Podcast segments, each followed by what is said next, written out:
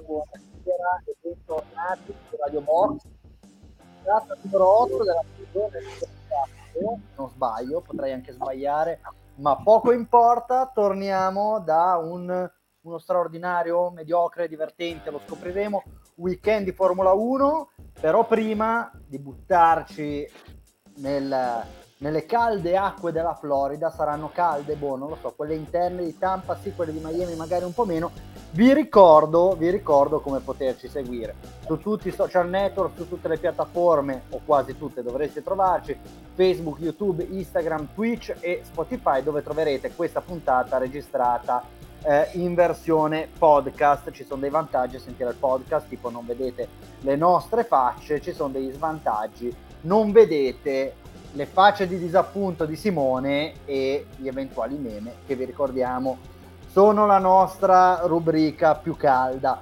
Allora, Salvo, abbiamo parlato brevemente delle acque calde della Florida, forse calde.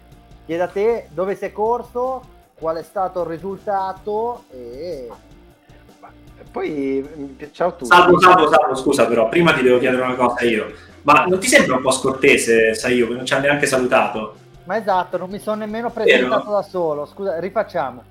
Buonasera a tutti, puntata numero 8 di Radio Box, Alberto Saiu, insieme a me, Salvo Sardina, Simone Valtieri. Ciao ragazzi. Ciao, che piacere. Ben. Volevo che mi spiegassi sta roba delle acque calde di Tampa ma non di Miami, cioè com'è che, e soprattutto che cosa ti rende perito di acqua della Florida? Beh, non è che ci voglia un granché. Tampa è nel Golfo del Messico, quindi coperto e non è oceano. Miami è sull'Atlantico, quindi l'acqua tendenzialmente più fredda, cioè una roba che impari credo in quinta elementare, che la Radio Box per il sociale, Radio Box un piccolo momento di cultura anche noi lo facciamo. Poi per carità, posso essere smentito, possiamo prendere, non lo so, anzi facciamo così. Se c'è qualcuno a Tampa che ci garantisce che l'acqua è fredda, ma anche qualcuno che ora vada su Wikipedia o su qualche sito di misurazione, non credo ci voglia molto, temperatura media delle acque a Tampa o Miami si vede. Allora si vede. Andiamo Gran Premio di Miami, ha vinto Max Verstappen davanti a Charles Leclerc e a Carlos Sainz. Quarto posto Perez, così te la metto lì, bravo, visto che non lo sapevi. Ok, e quinto? Allora, e quinto George Russell, sesto Lewis Hamilton, settimo Valtteri Bottas, ottavo con nono Lance Stroll, decimo Alex Albon. Stroll perché Alonso è stato penalizzato. Ma Stroll è arrivato davanti a Albon? Non sì, è arrivato davanti. Okay. Grande Stroll, numero 1, il mio cavallo. Allora ragazzi, perché no, qua contestualizziamo io e Salvo. Tutti gli anni facciamo una scommessa su quelli che saranno i risultati in qualifica degli uomini Aston Martin. Niente, mi è capitato in dono Lance Stroll, quindi in qualifica ammetto di strizzare l'occhio alle performance del pilota canadese. Oddio, va bene, allora se mandiamo la sigla e poi via Radio Box numero 8.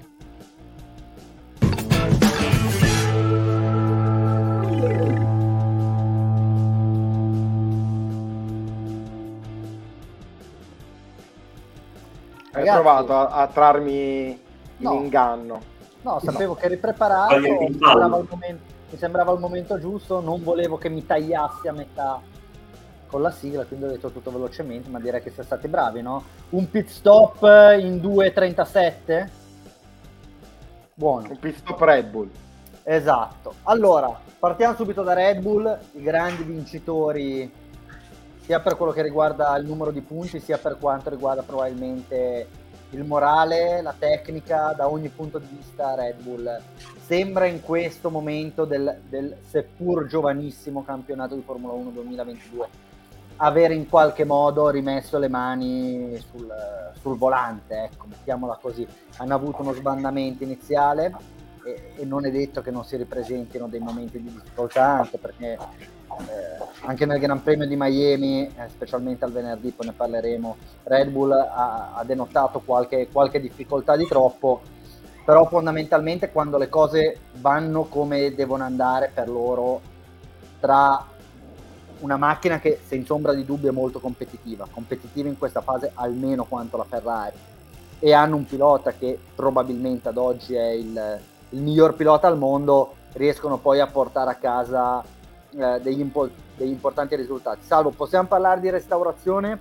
Possiamo finalmente sostenere quello che a Imola avevamo abbozzato, cioè che Red Bull è davanti e in un weekend lineare sono loro il team da battere? Ma sai, non parlerei di restaurazione semplicemente perché restaurazione, cioè non mi pare ci sia una restaurazione, ma banalmente perché l'anno scorso Red Bull non sempre era la macchina migliore, c'era stata insomma una lotta con Mercedes, quindi non è una restaurazione se non altro per quello. Però sì, parliamo di sorpasso, parliamo di Red Bull che lo hanno ammesso anche candidamente gli uomini Ferrari, lo ha detto Binotto nel post gara, ha un vantaggio prestazionale in questo momento su Ferrari. Lui ha parlato di un paio di decimi, probabilmente è così, quantomeno sul passo gara, e quindi in questo momento mi pare che l'accoppiata Verstappen-Red Bull sia l'accoppiata da battere, il binomio da battere. C'è da dire che rispetto per quanto riguarda il proseguo del campionato, c'è questa incognita Barcellona, perché Barcellona è un po' il crocevia di questa prima parte di campionato. Ferrari ha già annunciato da settimane in realtà che porterà questo pacchetto di aggiornamenti. Red Bull immagino che porterà ancora qualcosina, forse non un pacchetto così grosso come quello che si aspetta Ferrari, e quindi diciamo che a Barcellona avremo un po' le idee più chiare, anche perché l'abbiamo detto miliardi di volte, no? Il circuito de Catalunya è un po' un sunto di quello che poi si ritrova in gran parte delle altre piste del mondiale, se non altro in quelle permanenti, non in quelle cittadine che sono sempre di più. Però ecco, diciamo che andar forte a Barcellona è una grande verità del passato, vuol dire andar forte un po' ovunque, quindi Barcellona sarà ancora più interessante proprio per questo motivo. Grazie Simo, ti do una grande chance, la possibilità di dare in questo caso veramente la risposta democristiana, perché dopo Melbourne qualcuno qua aveva, non vorrei citare una frase sbagliata, ma detto qualcosa del tipo: questo mondiale lo può perdere solo la Ferrari, e ora questa stessa persona parla di una Red Bull in controllo, di una Red Bull che è la vettura da battere. Quindi troviamo una via di mezzo, nel senso, secondo me le nostre percezioni in un mondiale così giovane, all'interno di un nuovo ciclo regolamentare, all'alba di un nuovo ciclo regolamentare, sicuramente cambiano di gara in gara, e quindi magari le prossime due gare, che se non sbaglio sono Barcellona e Monte Carlo, potrebbero tranquillamente essere due vittorie Ferrari, tranquillamente, e quindi magari staremo qua a parlare del fatto che Imola e Miami sono stati due incidenti di percorso. Dobbiamo darci del tempo. Effettivamente però, vedendo tutto l'andamento del campionato, possiamo vedere due macchine molto vicine, e forse l'unica grossa differenza l'abbiamo vista a Melbourne. Lì è stato l'unico forse errore statistico all'interno di un mondiale molto equilibrato. Sì Alberto, guarda, hai detto praticamente tutto te. Che cosa ti aggiungo? Ti aggiungo che secondo me ti provo a dare una risposta meno democristiana di quella che ti attendi. Secondo me la Ferrari è ancora un pelino avanti, proprio per questo motivo qui. A parte che i valori cambieranno di pista in pista, un po' come l'anno scorso con la Mercedes, ogni tanto era avanti la Mercedes, ogni tanto era avanti la Red Bull, a seconda delle caratteristiche della pista. Su tracciati senza grandi rettilinei vedo favorita la Ferrari, molto banalmente, perché ci sono quei 5, 6, 7 km orari che ballano i rettilinei a favore del motore Honda, poi Red Bull, Honda, insomma, sviluppato da Red Bull, che fanno la differenza. L'hanno fatta a Imola quando Leclerc non riusciva a superare Perez neanche con DRS, l'hanno fatta anche a Miami, dove Verstappen ha avuto una vita facile su Leclerc non appena Leclerc ha avuto un po' di credit e l'ha potuto sorpassare subito. È vero che lì ho avuto la percezione che Leclerc alzasse un attimo il piede per provare a fare come ha fatto in Bahrain, a prendere la traiettoria migliore per rimettersi in scia, ma senza riuscire a restituire il sorpasso.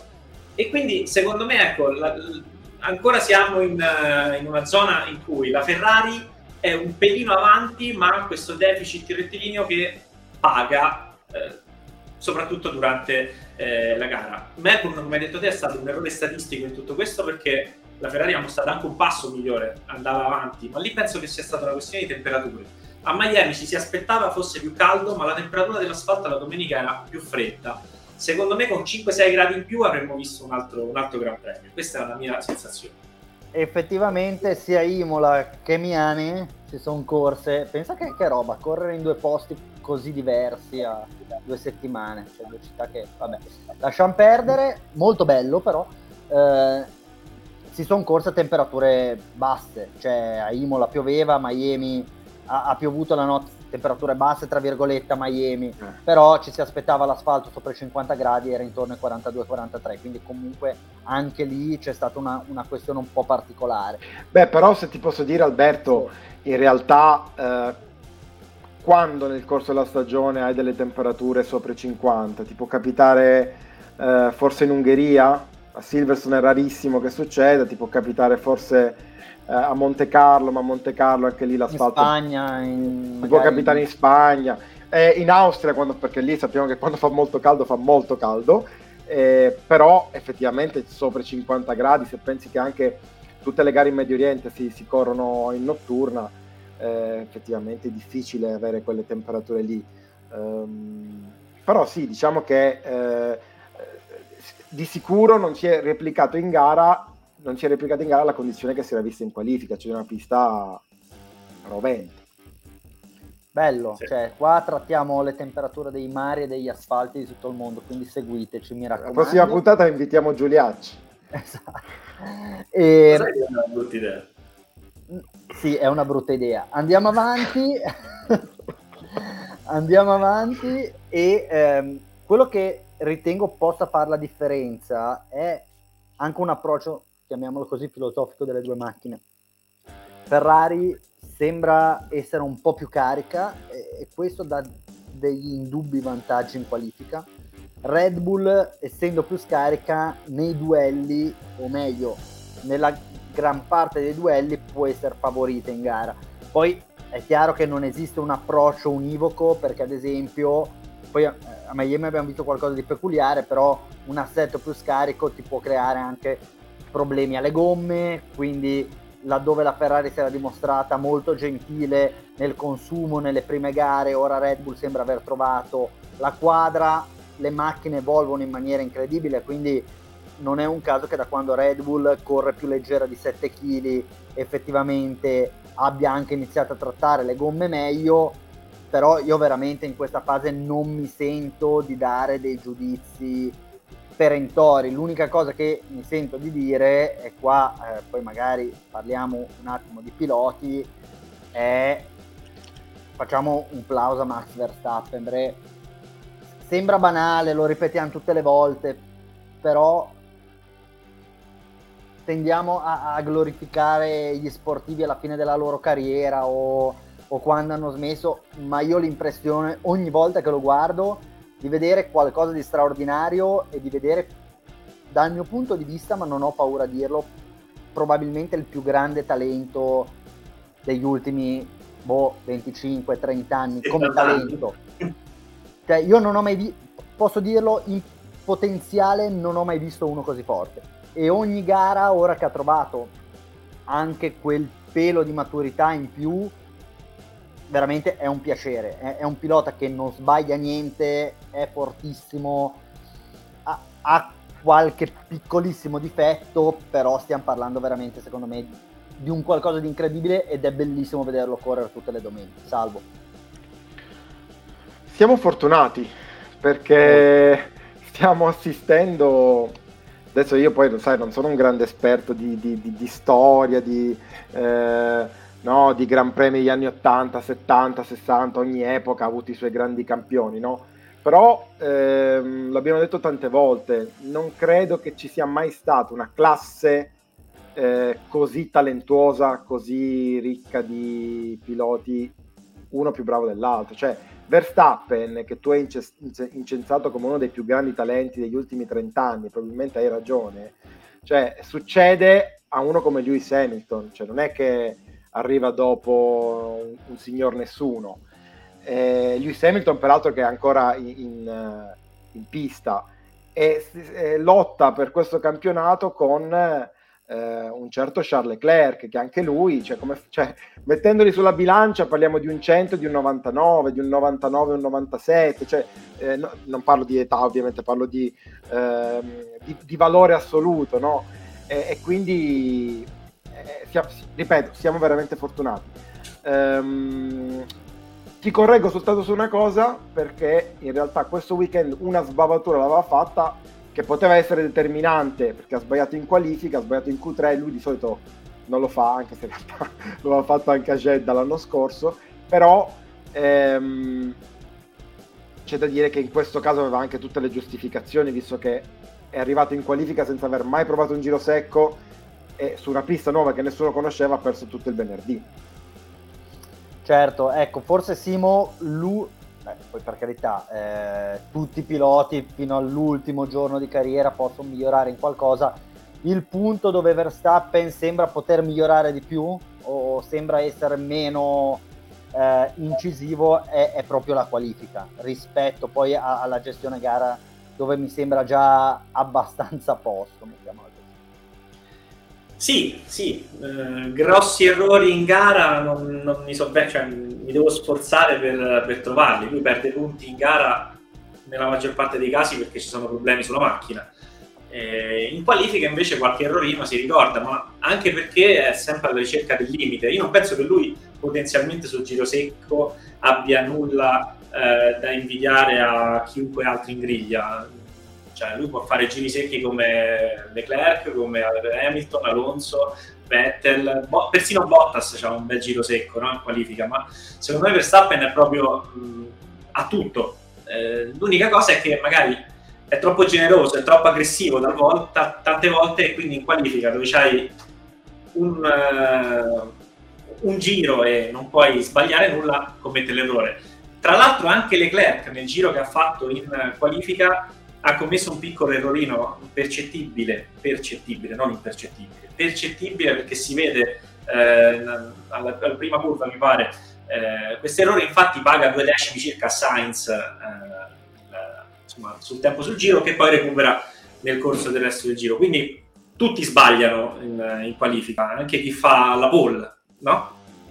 Magari lui cerca di andare oltre i suoi limiti, quando troverà quella forza di trattenersi, tra virgolette, magari invece di guadagnare 1 decimo, evitare di perderne 5, farà molte più pole.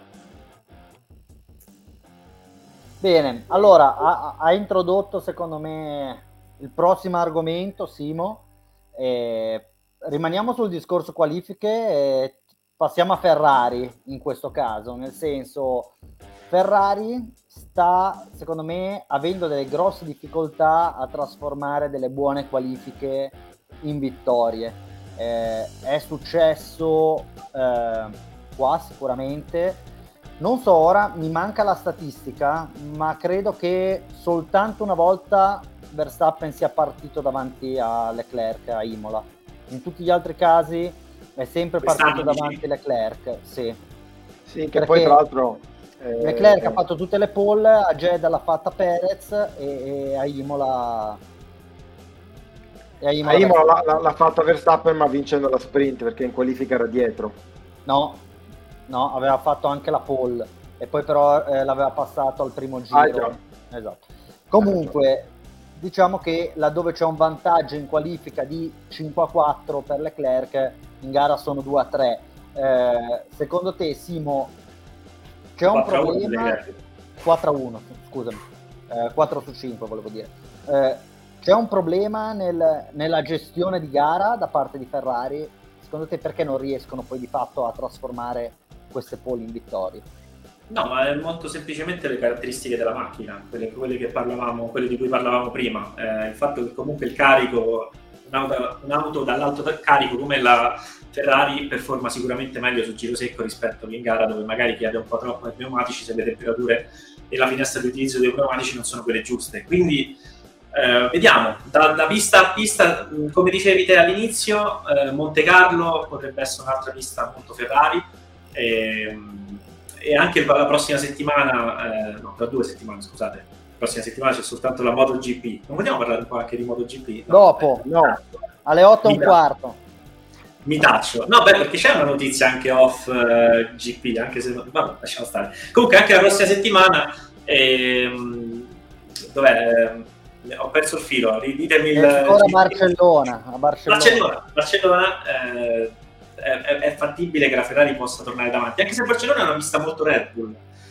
Anche banalmente nei test abbiamo visto che le due macchine si equivalevano più o meno, anche se i test, sai, si gioca a carte coperte. Pensavamo a una McLaren più forte, chissà, anche la McLaren magari potrà essere competitiva, no, al prossimo weekend. Per cui sì, penso che questa è una parte della risposta. Sarò brevissimo sulla seconda parte della risposta, un minimo di attitudine mentale, come avevamo anche tirato fuori nell'ultima puntata, se ci avete seguito. Ci sono due statistiche importanti, una l'avevamo citata la puntata scorsa, ossia che Leclerc 4 gare ha vinto in Formula 1, 4 gare dalla pole, però Leclerc ha fatto 12 pole, e quindi significa che su 12 pole soltanto in un terzo dei casi è riuscito a vincere in Formula 1, e questi sono numeri che comunque... non possono dipendere tutti esclusivamente dalla macchina, ma anche da un'attitudine mentale che magari ha differente rispetto a Verstappen. Allora, Salvo, Simo ha tirato fuori una statistica secondo me molto interessante, ne abbiamo parlato nell'immediato dopo gara. Effettivamente Leclerc ha una realizzazione di pole in vittorie bassissima. L'anno scorso parlavamo di Bottas ha vinto, se non sbaglio, il 30% delle volte in cui è partito dalla pole. Leclerc è al 33%, quindi 1 su 3.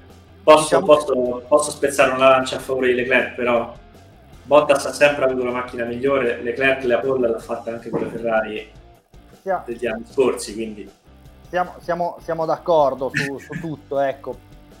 E infatti, Salvo, qua il punto è questa statistica non può essere interpretata da un unico punto di vista, ci sono più chiavi di lettura nel valutare perché Leclerc ha difficoltà a trasformare le pole in vittoria.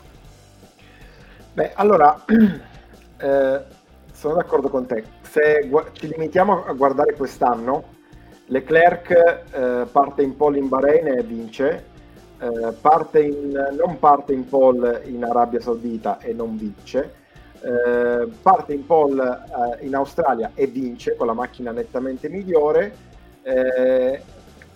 non fa la pole a Imola e perde, fa la pole a Miami e perde. Quindi diciamo che l'unica pole che non ha realizzato quest'anno, correggimi se sbaglio, è quella di Miami, dove effettivamente poi la Ferrari in gara ha dimostrato di avere qualcosina in meno rispetto alla Red Bull. Le altre gare in cui la Ferrari era la macchina migliore e partiva in pole sono state portate a casa da Leclerc, Bahrain e Melbourne. Per il resto, secondo me il dato delle 12 pole di Leclerc, come diceva anche prima Simo, è un dato anomalo, perché tendenzialmente Leclerc ha fatto forse più pole di quelle che avrebbe potuto con la macchina che aveva. La maggior parte le ha fatte nel 2019, ne ha fatte 2 nel 2021, cioè con una macchina che oggettivamente, tra l'altro anche in maniera fortunosa, perché con le 2 bandiere rosse, vi ricordate, Monte Carlo e Baku, una macchina che non aveva alcuna speranza di vincere le gare se non a Monte Carlo, quindi sì, è vero che non le trasforma in vittorie, però più o meno da quando ha la macchina per vincere le gare ne ha trasformate 2 su 3, e mi sembra già una statistica più o meno in linea con i Verstappen, con gli Hamilton, con gli Schumacher, eccetera eccetera. Sì. Chiaramente questa statistica è sporcata dal fatto che Leclerc ha fatto un sacco di pole quando non aveva la macchina per vincere. Esatto, è un po', chiamiamola così, la sindrome di Russell alla Williams. Sì. Riuscivi al sabato nel giro secco di talento puro a gettare il cuore oltre l'ostacolo, a far segnare un tempo così eccezionale da superare quelli che erano effettivamente i limiti della macchina. Poi in un gran premio di 305-306 km e ha voglia di fare 57 giri buttando il cuore oltre l'ostacolo, chiaramente ti si devi fare i conti con quello che è il valore della macchina. Poi ricordiamo che anche Leclerc avrebbe avuto la possibilità fondamentalmente di vincere degli altri gran premi, pensiamo a Sochi 2019 dove Ferrari fece un pasticcio terribile, poi Vettel ruppe il motore, ci fu la virtual safety car, eccetera eccetera, ebbe la possibilità di vincere quell'anno a Singapore e per strategia vinse Vettel, quindi diciamo che in Bahrain che partì prima pole, sì. Quindi diciamo che è stato anche un po' sfortunato nel non trasformare in vittorie determinate gare. Quindi secondo me poi il fatto è che stiamo parlando di un pilota che corre da pochi anni e ha avuto la macchina per vincere dei gran premi in, non lo so, 10 occasioni gare nella propria vita e ne ha vinte 4. Va bene, ecco, quindi secondo me a fine anno in qualche misura aggiusterà questa classifica.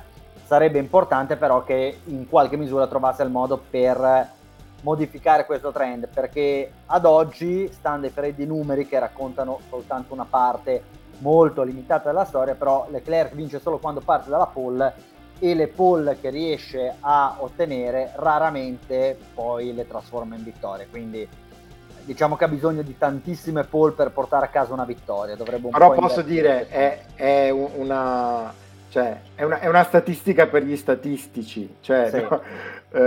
Chi guarda le gare non credo che sia preoccupato da questa statistica, assolutamente no, assolutamente. Soprattutto no. Leclerc dovrebbe trovare... scusa Alberto. No, prego Simo. No, semplicemente dovrebbe trovare un modo di ribaltare l'altra statistica, cioè quella che non ha mai vinto non partendo dalla pole position.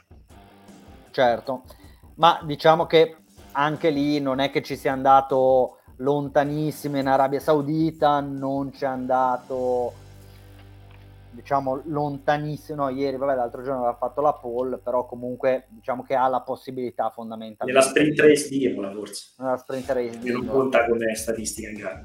Un'altra statistica opposta, ma anche questa secondo me abbastanza risibile, che gira in queste ore, è il fatto che Verstappen ogni volta che ha visto la bandiera scacchi ha vinto su 6 eventi, considerando anche la sprint race. Eccola qua. Beh, diciamo anche questa è un'altra statistica un po' drogata dal caso, Roby, nel senso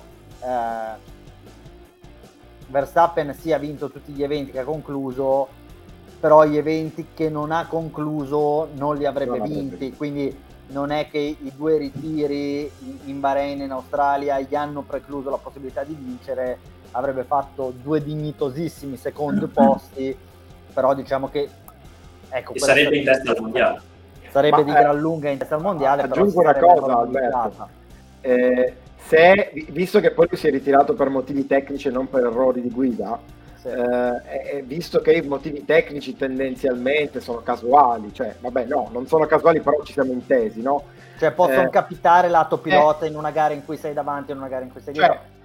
Gli fosse capitato a Miami e non in Bahrain, avrebbe un secondo posto in più e una vittoria in meno, esatto. Anziché una vittoria in più e un secondo posto in meno, quindi la statistica sarebbe andata a farsi benedire.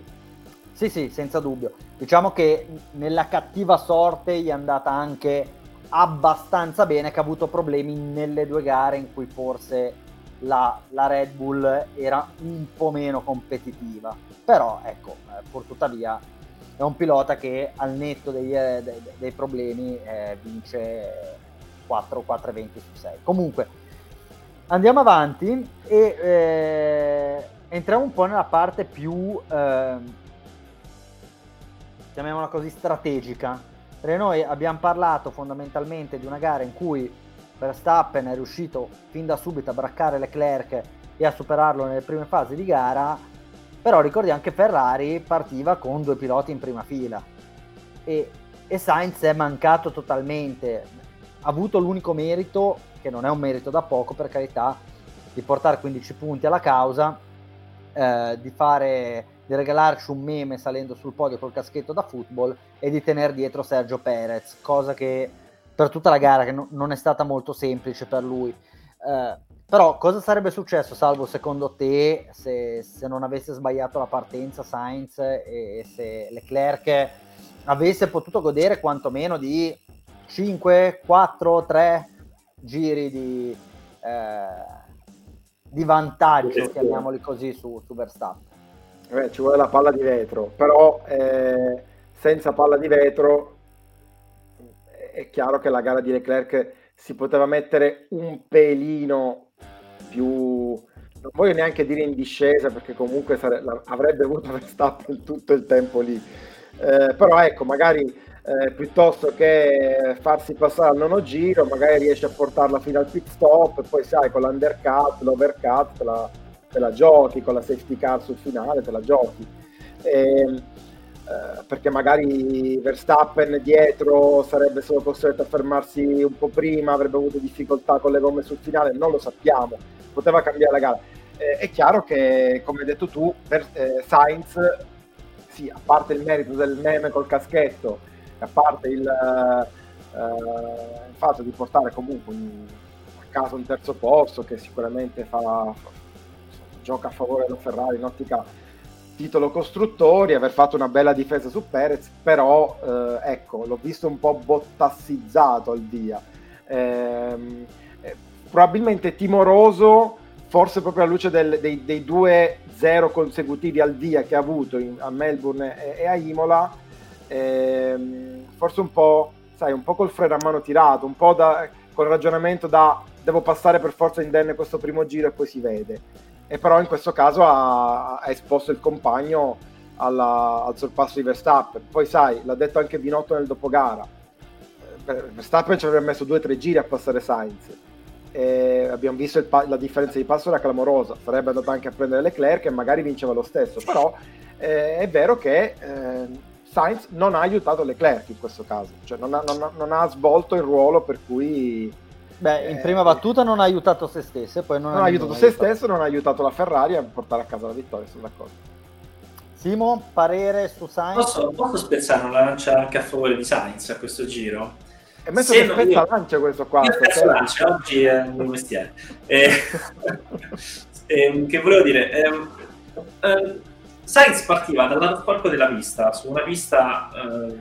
poco gommata, tra virgolette, se non in traiettoria come quella di Miami che hanno costruito l'altro giorno. Se non ricordo male, anche Hamilton, che ha fatto una brutta partenza, e Norris partivano dal lato sporco della pista. Ricordatemi voi però, perché non... Insomma, secondo me non è che potesse fare più di troppo. Inoltre la prima curva a Miami abbiamo visto che è un po' simile a quella di Barcellona, nel senso che se ti affiancano e ti prendono l'interno, cioè l'esterno, poi c'è l'interno alla seconda curva. Quindi non lo so, nel senso, sì, poteva sicuramente partire leggerissimamente meglio, ma non so quanto abbia... Però sai, Timo, scusami, non sono d'accordo, ma non perché... Cioè, non credo che Sainz sia partito male, secondo me Sainz è partito bene. Allora è quello che dico, nel senso... appunto, però... Un pilota che parte bene e che quindi non ha neanche la giustificazione di essere di aver avuto, sai, il pattinamento in griglia, e poi però comunque perde una posizione in curva 1, vuol dire che qualche cosa l'ha sbagliata. Però c'è il grip, cioè se stai sul lato gommato della pista è il grip. Però lui aveva... Simo, però quello che dice Salvo è che lui era partito e fondamentalmente, essendo davanti a Verstappen, ha scelto lui di rimanere un po' in mezzo, poteva anche un po' l'esterno.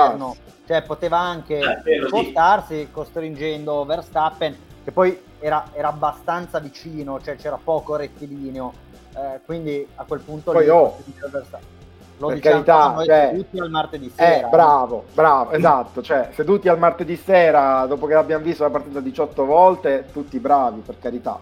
Però ecco, visto che parliamo dell'eccellenza assoluta, dei 20 piloti più forti del mondo e della classe di piloti probabilmente più forti di sempre, allora è giusto sottolineare che Sainz non è stato perfetto. È chiaro, però ti ripeto, secondo me con meno grip, se avesse subito chiuso la strada a Verstappen, rischiava comunque Verstappen di essere già dentro e quindi non poterlo chiudere troppo. Una volta che hai preso l'esterno lì, c'è l'interno alla seconda curva. Secondo me poteva... Scusa, l'opzione vado dritto verso l'esterno, se c'è Verstappen, cazzi suoi, terzo zero consecutivo. Ho capito, però. Pensa se ci fosse stato Perez di fianco a Verstappen come la faceva quella partenza lì. Vabbè, Sainz è abbastanza pulito, poi pensi a salvare la macchina e a portarla al traguardo. Alla fine parti per vincere, se parti nelle prime 2 o 3 file l'obiettivo è quello, quindi dai. Però non lo so, tendo a giustificarlo stavolta, ecco, non penso che abbia fatto questo grande errore. Poi dopo ha fatto una bella gara, perché alla fine è rimasto sempre lì. Certo, non aveva il passo di Leclerc, però è riuscito a tenere dietro Perez anche nel finale con gomme usurate e meno performanti, in teoria, perché poi va a capire come è andato quel treno di medie sulla Red Bull, perché mi è sembrato veramente strano che Perez non riuscisse a superare Sainz. Comunque, eccoci qua, Simo, ormai mi fai dei ganci che sono stratosferici. L'ultimo grande tema, secondo me, del Gran Premio riguarda l'ingresso della safety car a una 14-15 giri dalla fine, ora non ricordo con esattezza, per incidente tra Gasly e Lando Norris, incidente direi surreale, cioè lì paradilettantesco, ecco, una roba da autoscontri, da carta a noleggio, di gente che non capisce cosa fa l'altro. Ricordo un incidente da carta a noleggio, io qui con 2 protagonisti. La mia schiera te lo ricordo. Lì c'era molta più malizia, molta più voglia di... Cioè, lì era un Senna Prost, ecco, cioè, se non passo io non passo, o meglio, era un po' tipo Hamilton Verstappen, se dobbiamo andare a muro ci andiamo insieme, vabbè. Qua invece era proprio... E poi eravamo dei dilettanti, sia ben chiaro. Ovviamente però... i protagonisti, per chi non conosce questo incidente, cioè per tutti, sono Alberto e Salvo, che si sono trovati uno sopra l'altro col carro. E non è la prima volta, e non è successo solo una volta, per un altro, vabbè, ma al nostro pregiatissimo pubblico questo non interessa. Dicevamo, incidente tra Norris e Gasly, la direzione gara, e secondo me, lo ripeto, non all'altezza, cioè Masi si è trovato in una situazione... Ho un meme poi per te, esatto, si è trovato in una situazione complicatissima, pressione come non c'è mai stata nella storia della Formula 1, ma queste vicende di safety car, virtual safety car, cosa fare in pista, è sempre riuscita a dirimere tutto, secondo me, con grandissima prontezza, uniformità. E l'unica volta in cui, mi ricordo cos'era, a Jeddah l'anno scorso, mise prima la virtual o la safety e poi diede bandiera rossa, fu criticato. Questi lo fanno tutte le gare, fondamentalmente, di piazzare prima una cosa e poi magari decidere in un secondo momento se far entrare o no la safety car. Ma torniamo indietro, ecco, la direzione gara per un centinaio di secondi contati dal nostro Salvo Sardina ha messo la virtual safety car. In questi 100 secondi i team hanno un po' dovuto decidere cosa fare o non fare. Dei primi 4 entra ai box soltanto Sergio Perez, sostituisce già in safety car, sostituisce le hard usate e mette delle medium nuove. A quel punto eravamo tutti abbastanza concordi sul fatto che Perez avrebbe avuto una grande chance. Alla fine Perez quarto è rimasto. Salvo, però facciamo un passo indietro e ricostruiamo un po' a ritroso una serie di scelte strategiche che effettivamente sono state difficilmente spiegabili allora e sono difficilmente spiegabili ora. Cioè era veramente un gioco, uno stallo alla messicana, e noi eravamo addirittura arrivati, commentando la gara in diretta sul nostro gruppo WhatsApp eccetera eccetera, a dire: qua in teoria quello che pensavamo live era questo qui è un momento che chiunque dei primi 4 si fosse fermato avrebbe fatto bene, a prescindere dalla posizione, a prescindere da tutto. Poi abbiamo visto che la situazione è rimasta congelata, quindi o cambiare le gomme non è stata la scelta giusta, o in qualche misura comunque è stata una scelta ininfluente. È davvero così? Proviamo un attimo a ricostruire e partiamo forse da quello che più di altri poteva essere il decision maker, Leclerc. Ok, Leclerc non prova la mossa Abu Dhabi, avrebbe funzionato? Prima di risponderti, io ti devo dare atto di una cosa, perché riguardo il discorso che facevi sulla direzione gara, bisogna dire le cose come stanno. Tu è dalla prima gara che dici: questi qua non sono bravi come quelli che c'erano prima. Non ero d'accordo con te, devo dire che più passano le gare più mi rendo conto che forse hai ragione. L'unico dubbio che ho è relativo al fatto che sono tendenzialmente inesperti, cioè quello lì aveva avuto due, tre anni per forse due, non mi ricordo quando c'era stato l'avvicendamento con Charlie Whiting, forse tre. Questi qua sono appena arrivati, hanno 5 gare di esperienza, quindi diamogli tempo, però sono d'accordo, cioè se all'inizio, cioè mi pare che l'unica differenza rispetto all'anno scorso è stato semplicemente l'inasprimento del metro di giudizio, adesso è più rigido ed è uguale per tutti, almeno da quel punto di vista lì, cioè si va molto di più sulle reprimende, ci sono molti più rimproveri anche tendenzialmente inutili, tagli di chicane e robe del genere, lì sono molto rigidi. Vediamo come arrivano a fine anno, però sono d'accordo con te, con molta meno pressione secondo me stanno sbagliando tendenzialmente di più, o se non di più comunque in maniera uguale a quanto sbagliava Masi. Strategie della gara di domenica. Leclerc, ci siamo tutti quanti interrogati come mai non ha fatto la mossa Abu Dhabi, no? Cioè in safety car ti fermi. Allora c'è da dire una cosa, che in effetti il tempo per Leclerc di fermarsi in safety car era ristrettissimo, perché lui esce dall'ultima curva, da curva 18, e quando affronta curva 18 c'è ancora la virtual, quando accelera, quindi saranno passati 2 secondi prima di avere l'imbocco della corsia dei box, viene data la safety car. Quindi effettivamente il tempo per reagire era poco, peraltro già in frenata verso curva 18 Leclerc aveva ricevuto via radio l'informazione di restare fuori perché c'era la virtual.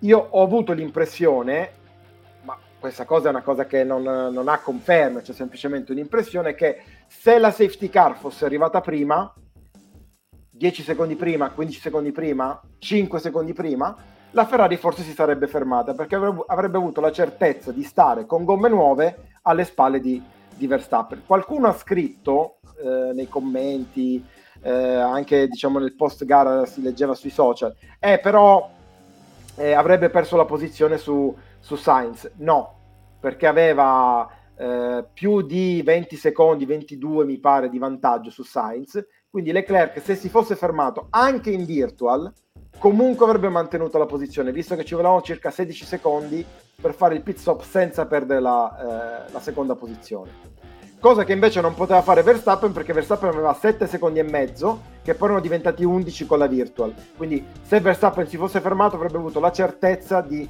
passare alle spalle di Leclerc. Poi tu mi dirai, vabbè, ma con gomme nuove magari lo avrebbe passato. Sì, ma anche no, cioè nel senso sarebbe tutto da decidere. Abbiamo visto che Perez non ce l'ha fatta a passare Sainz con le gomme nuove. Ecco, vi faccio una domanda. Uno di voi due ha avuto l'impressione, vedendo quell'incidente, che non sarebbe entrata la safety car? Cioè, no. Quando ho visto l'incidente ho detto, safety car. Anzi, sono stato stupito che abbiano tenuto la virtual per quei 100 secondi, quel minuto e mezzo, 2 minuti. L'hanno tenuta perché l'incidente c'è stato proprio in corrispondenza con un'uscita, e quindi speravano di poter tirare dentro la macchina. Però una volta che hanno inquadrato i detriti sulla telecamera, lì era per forza da fare entrare la safety car. Sì, mi stupisce che non abbiano reagito in fretta, perché era palese che lì andava messa la safety car, peraltro sai, in un circuito cittadino, quindi non è neanche la scusa, sai, che la macchina è finita sulla ghiaia, che quindi tutto sommato la carreggiata è libera, no, c'è la macchina ferma in carreggiata con dei detriti, dopo un contatto, non si era fermato per un problema tecnico che tu dici vabbè è lì, lo spostiamo. No, c'è stato un incidente e si è visto chiaramente dal replay. Come fai a tenere la virtual? Però lì il punto è che secondo me Ferrari ha avuto un po' poco coraggio, e che forse anche in virtual potevano fermare Leclerc, perché se si fosse fermato sarebbe finito a 25 secondi da Verstappen, però lì il punto è che, insomma, abbiamo avuto tutti quanti la percezione che ci sarebbe stata stato d'ingresso della safety car, anche perché il tema fondamentale qual è? Che Verstappen, quando è entrata la safety car o comunque la virtual, aveva 7 secondi e passa di vantaggio, nonostante Vanzini urlasse come va bene la Ferrari con le gomme hard, in realtà aveva 4 secondi quando hanno pittato, è rientrato a 7 secondi perché Verstappen nei 2-3 giri di cambio gomme è stato 3 secondi più rapido e ha mantenuto quel vantaggio di 7 secondi invariato, e io ho la sensazione che Verstappen stesse controllando, perché ogni volta che Leclerc si avvicinava di 2 decimi lo rimandava indietro, quindi essere a 7 secondi a parità di gomme o essere a 20 non cambia nulla. Con gomme nuove ti dai comunque una chance. No, ti dai una chance perché poi magari sai, non sei certo che adesso mettono la safety car, cioè hanno perso troppo tempo, magari sì. Ma magari tra due giri la mettono, e quindi comunque ti trovi dopo ad avere delle gomme fresche, mancano 15 giri, non ne mancano 3. O mal che vada per fare il giro più veloce. Esatto. Quindi secondo me, allora, ti dico, ho avuto la percezione che a parti invertite la Red Bull non ci avrebbe pensato un attimo, anche perché loro ce l'hanno questo tipo di mosse, no? nel palmarès. Ferrari secondo me sono stati un po' timidi, però secondo me è sbagliato anche parlare di errore, anche perché il punto poi qual è? Che Ferrari aveva a disposizione una hard nuova, e abbiamo visto quanto tempo ci ha messo Leclerc, circa un paio di giri per mandarla in temperatura, ha perso 3 secondi col primo pit stop Leclerc, e mi pare soltanto 2, diciamo, perché uno l'ha perso alla sosta, sì, ne ha perso 8 decimi nella sosta e poi ne ha persi 2, però 2 secondi sì, è sì. Tanto in una gara dove più o meno eri lì a 4,5 per tutto il primo stint, 2 secondi soltanto in 2 giri è tantissimo, oppure avevano una soft usata. Ecco, la soft usata è quella che, cioè Horner l'ha detto, se avessero messo le soft saremmo arrivati terzi, però anche lì la soft, se sai con certezza che entra la safety car, ha un senso montarla, lo ha fatto con, mi pare che gli è andata anche abbastanza bene. Se però non hai la certezza che ci sia la safety car, che quindi perdi quei 4-5 giri dietro la safety car, allora dover fare 15 giri con quella soft lì diventava un po' critico. Per questo dico che comunque quei 10 secondi di ritardo nella scelta di mandare in pista la safety car comunque hanno condizionato, cioè, e sono convinto che se avessero saputo 10 secondi prima che c'era la safety car, loro il pit stop l'avrebbero fatto e magari avrebbero provato a metterle soft alle Leclerc. A quel punto sai che non devi fare 15 giri, ne devi fare 10-11, e allora la soft poteva avere un senso, quantomeno te la vai a giocare, magari non lo vinci però te la giochi. Sì, io ho anche dei dubbi rispetto alla strategia di Verstappen, perché la strategia ottimale di Ferrari secondo me è abbastanza acclarata, in tutti i casi sarebbe stata quella di far pittare Leclerc, e a quel punto lì comunque avrei ritenuto più sensato far pittare Verstappen. Ora io non so, mi manca questo dato, Salvo, credo che tu ce l'abbia, probabilmente se Leclerc si fosse fermato, diciamo, nel giro quello di crossover, quello dei famosi 2 secondi che lui passa prima del, comunque tra virtual safety car, Verstappen probabilmente avrebbe avuto ancora il giro dopo la possibilità, no perché no. La safety era già fuori, si erano già codati, e infatti ecco, mi hai fatto bene a ricordarmi, nelle nostre su Motorbox Sport su Instagram, nel post delle pagelle, Salvatore Di Gennaro ha scritto, un nostro follower ha scritto: strategia giusta, parla di Leclerc, farlo rimanere fuori perché altrimenti Verstappen avrebbe messo la media nuova e rispetto all'hard nuova di Charles, e non ci sarebbe stata partita. No, Salvatore, perché il giro successivo erano già tutti accodati, l'unico che si poteva fermare il giro successivo era Lewis Hamilton, che avrebbe avuto il margine per fare il pit stop e finire dietro Russell, ma comunque davanti ad Alonso che era ottavo. Sì, vabbè, bella ingarbugliata. Sì, poi è una di quelle situazioni dove comunque la giri, non hai la certezza di fare la cosa giusta. Sì. No, io mi aspettavo, a prescindere dal discorso safety car, che già in virtual qualcuno ci provasse, ecco, e invece no. Simo, che idea ti dà? Volevo solo aggiungere una cosa. Se c'è una cosa che ci ha insegnato la virtual safety car è che nel 90% dei casi, se non sei primo, conviene fermarsi, e anche in questo caso io non ci avrei pensato su un attimo, anche perché sarebbe finito al massimo dietro a Sainz, ma come ha spiegato benissimo Salvo, non ci sarebbe neanche finito dietro a Sainz, quindi io non avrei neanche aspettato quella comunicazione di io l'avrei fatto fermare subito con la safety car. Infatti, per motivi che poi sveleremo nel Toto Box, ho rosicato tantissimo perché la Ferrari non ha fatto questa mossa. Va bene, allora direi che... No, invece ti volevo dire che una strategia tutto sommato corretta è stata invece quella di Sainz, secondo me, perché invece Sainz, quando transita davanti l'ingresso pit lane, è già in safety car, quindi poteva fermarsi, però lì secondo me da un lato non hanno voluto mettere Sainz alle spalle di Perez, che a quel punto immagino non si sarebbe fermato, e dall'altro lato credo che abbiano pure pensato a proteggere Leclerc, cioè rimettere in pista Sainz con delle gomme magari soft o anche hard nuove, rischi di andare a mettere Leclerc in difficoltà, come per esempio Hamilton è andato in difficoltà con Russell, cioè piuttosto che hai un pilota in seconda posizione che sta pensando di attaccare Verstappen, comunque ti metti in una posizione scomoda, perché o devi dire a Sainz di non attaccare, e a quel punto la domanda è per quale motivo mi avete fermato, oppure li lasci liberi e c'è il rischio che Sainz vada in pensiero Leclerc. Quindi secondo me su Sainz hanno preso invece la scelta corretta. Bene, allora ragazzi, si è corsa Miami,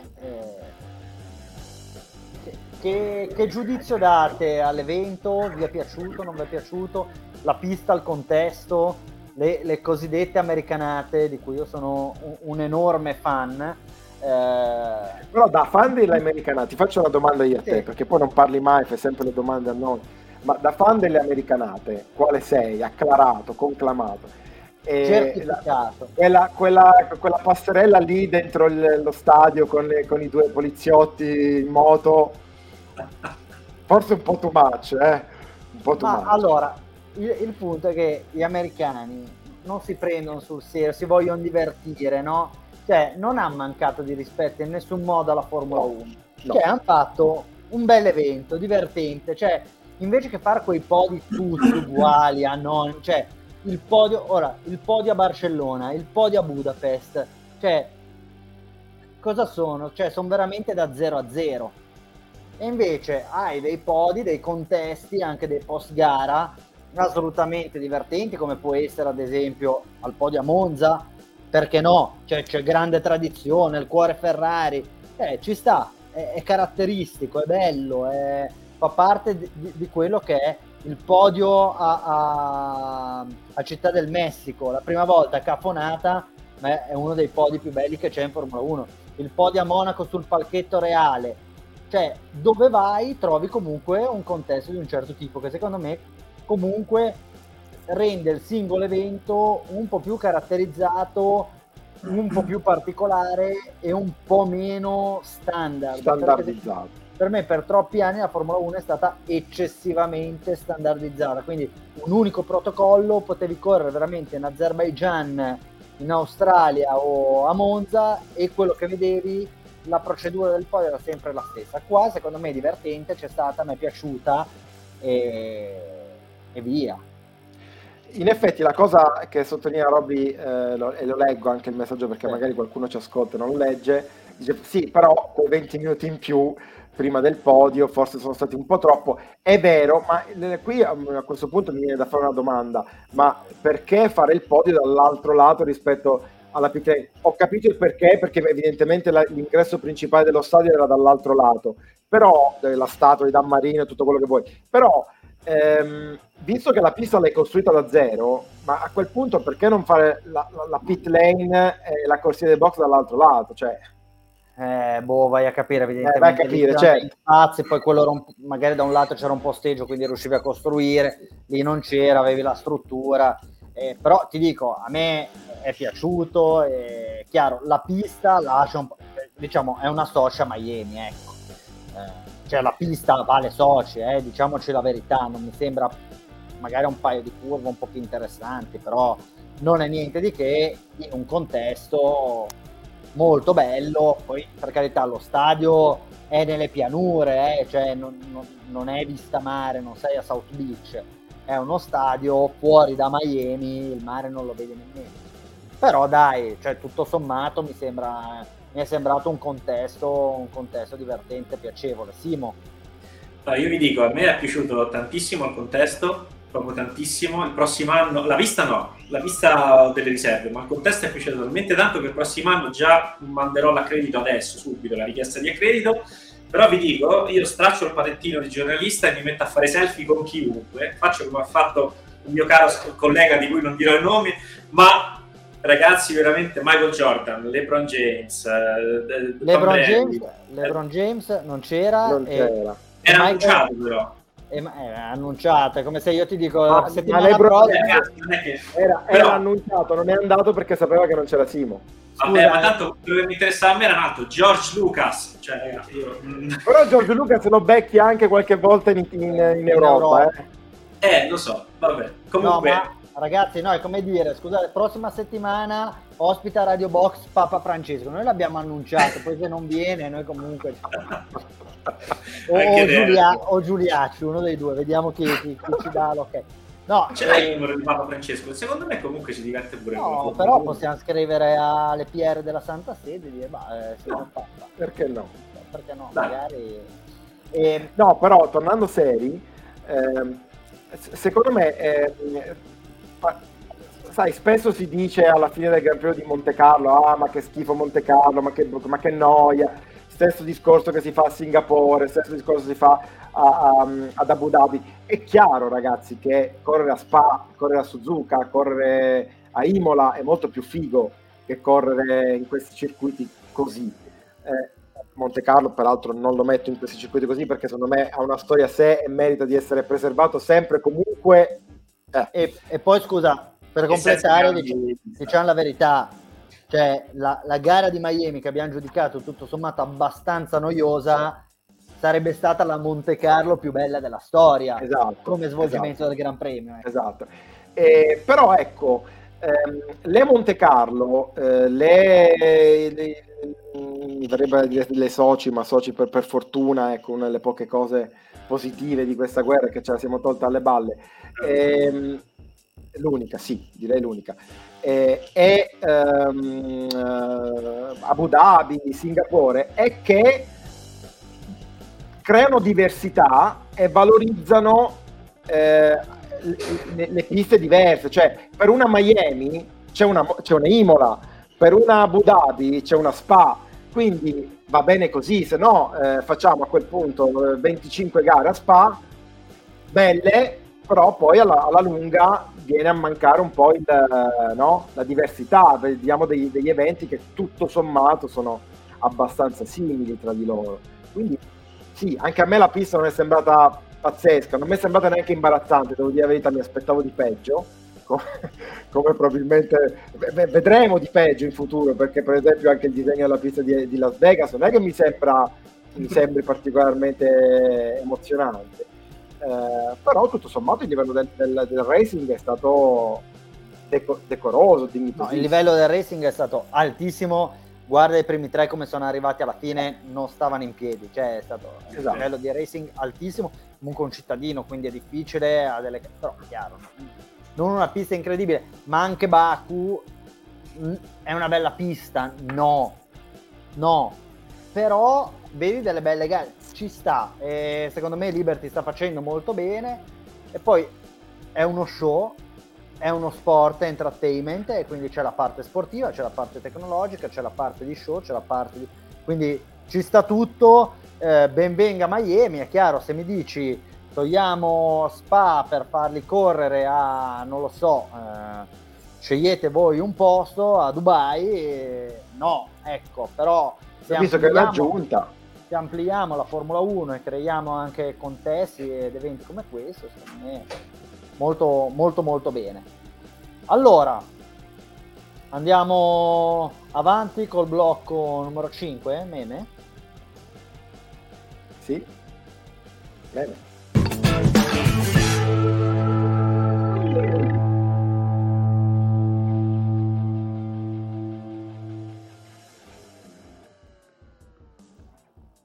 sono ripreso, in calcio d'angolo, clamorosamente in calcio, però l'ho ripreso. Allora, oggi devo dire la verità, per il contesto e per il casino che c'è stato, alla fine Miami è stata quasi una sagra di paese, cioè una roba proprio così caciarona, mi aspettavo dei meme un po' più divertenti. In realtà ci siamo mantenuti più o meno su un livello medio-basso, ciononostante, siccome sono un po' masochista, ne ho comunque selezionati 10. E partiamo da Flop Gear, che mi fa venire in mente la vecchia storia che si dice: no, il calabrone non è fatto per la struttura, l'area del calabrone non è fatta per volare, ma lui non lo sa e vola lo stesso. E qua faccio un passo indietro alla settimana scorsa, perché numero 10, Flop Gear, presentata la prima Formula E che non sarà in grado di curvare. Cioè, ora obiettivamente, al di là della battuta che è anche carina, cioè, guardare queste macchine ti dà proprio quell'impressione lì, cioè di macchine che non sono state progettate per fare le curve, ma per andare dritto e basta. Sembra gli aeroplanini di carta. Sembra un aeroplanino di carta. Esatto. Però vabbè, questo body shaming nei confronti della Formula E... ma questo è l'unico body shaming che ci piace, nei confronti delle auto elettriche. Al numero 9, dal mondo del web, c'è questa cosa qui, questa statua di questo piccione che tira su questo tizio svenuto, morto, non lo so, l'hanno immaginato così, con il piccione Albon che tira avanti il cadavere della Williams. In effetti è carina questa. Che stagione sta facendo Albono? Allora, Albono sta nettamente battendo Latifi, nettamente più di come lo stava battendo Russell. Siccome Russell adesso sta battendo Hamilton, Albono maggiore di Hamilton, cioè niente visto che noi consideriamo Lewis Hamilton il più grande della storia, o comunque tra i, cioè qua Albono livello Senna, Schumacher, Hamilton, Prost, la top 5 è quella, poi l'ordine sceglietelo voi, sì, con quei capelli soprattutto, con quel ciuffo rosso che comunque merita.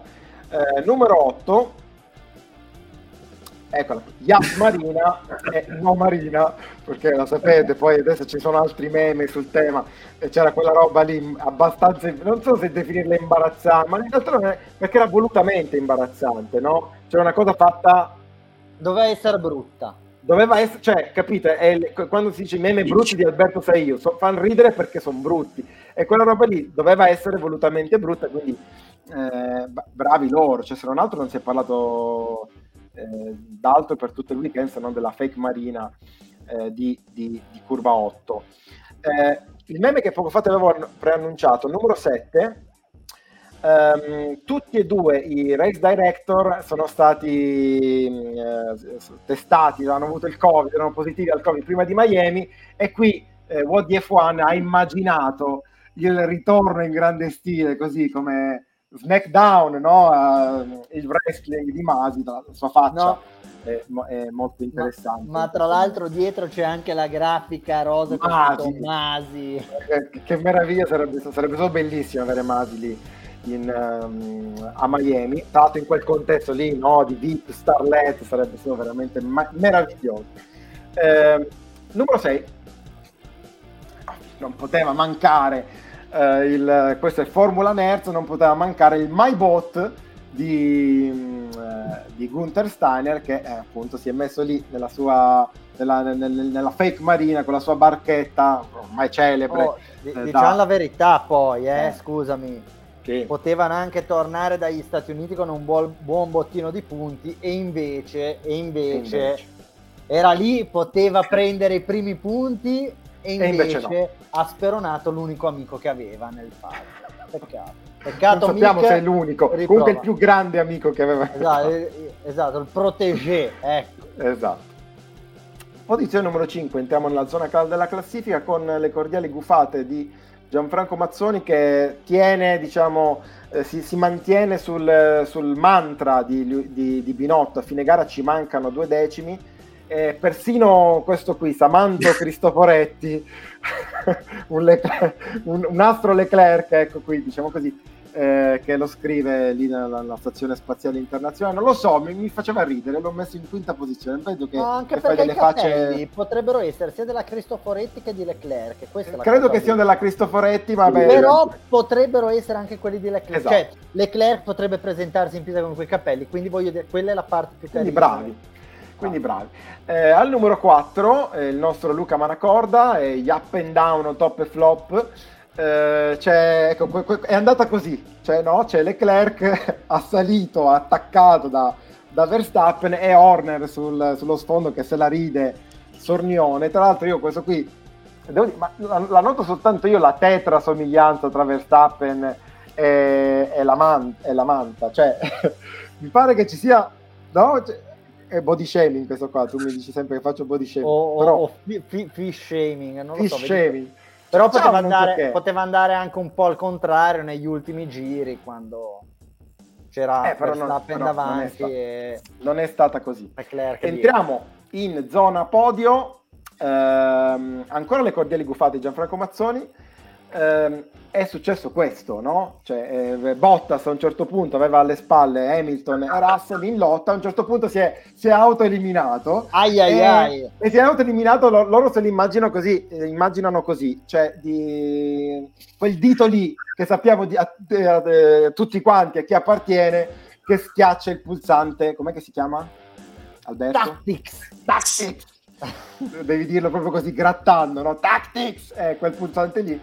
E vabbè, è andata così alla posizione numero 3. Alla 2, sempre sul tema della fake marina, ecco qui come poteva andare. Purtroppo, diciamo, Daniel non ci ha deliziato, però se avesse vinto, ecco, magari ci sarebbe stato il suo famoso tuffo in acqua evidentemente meno, come dire, meno morbide, meno profonde, in acqua meno acque. Questo qua è Ale 3. O anche Rick Chelsea che dice Daniel no, vabbè, è alla posizione numero 1, la regina dei body shaming, per quanto riguarda questa classifica dei meme, eccolo qua, Carlo Bona, ha preso anche un sacco di mi piace su Twitter, Lando Norris a Miami. Ora adesso è self-explaining, non c'è bisogno che lo spiego, è così, però comunque basta. Ero indeciso se metterlo o no, addirittura poi ho dato la prima posizione a questo. Cioè, se le devi fare le cose, farle bene, ma poi le fai bene. Nel senso, non è body shaming, è quello se è dipinto. È quello là che si è fatto. Poi sei te che fai delle valutazioni sul fatto che sia più o meno in peso forma, cioè se è dipinto la faccia così. Boh, e poi parlo io di peso forma, sicuramente non posso parlare. Vabbè, Toto.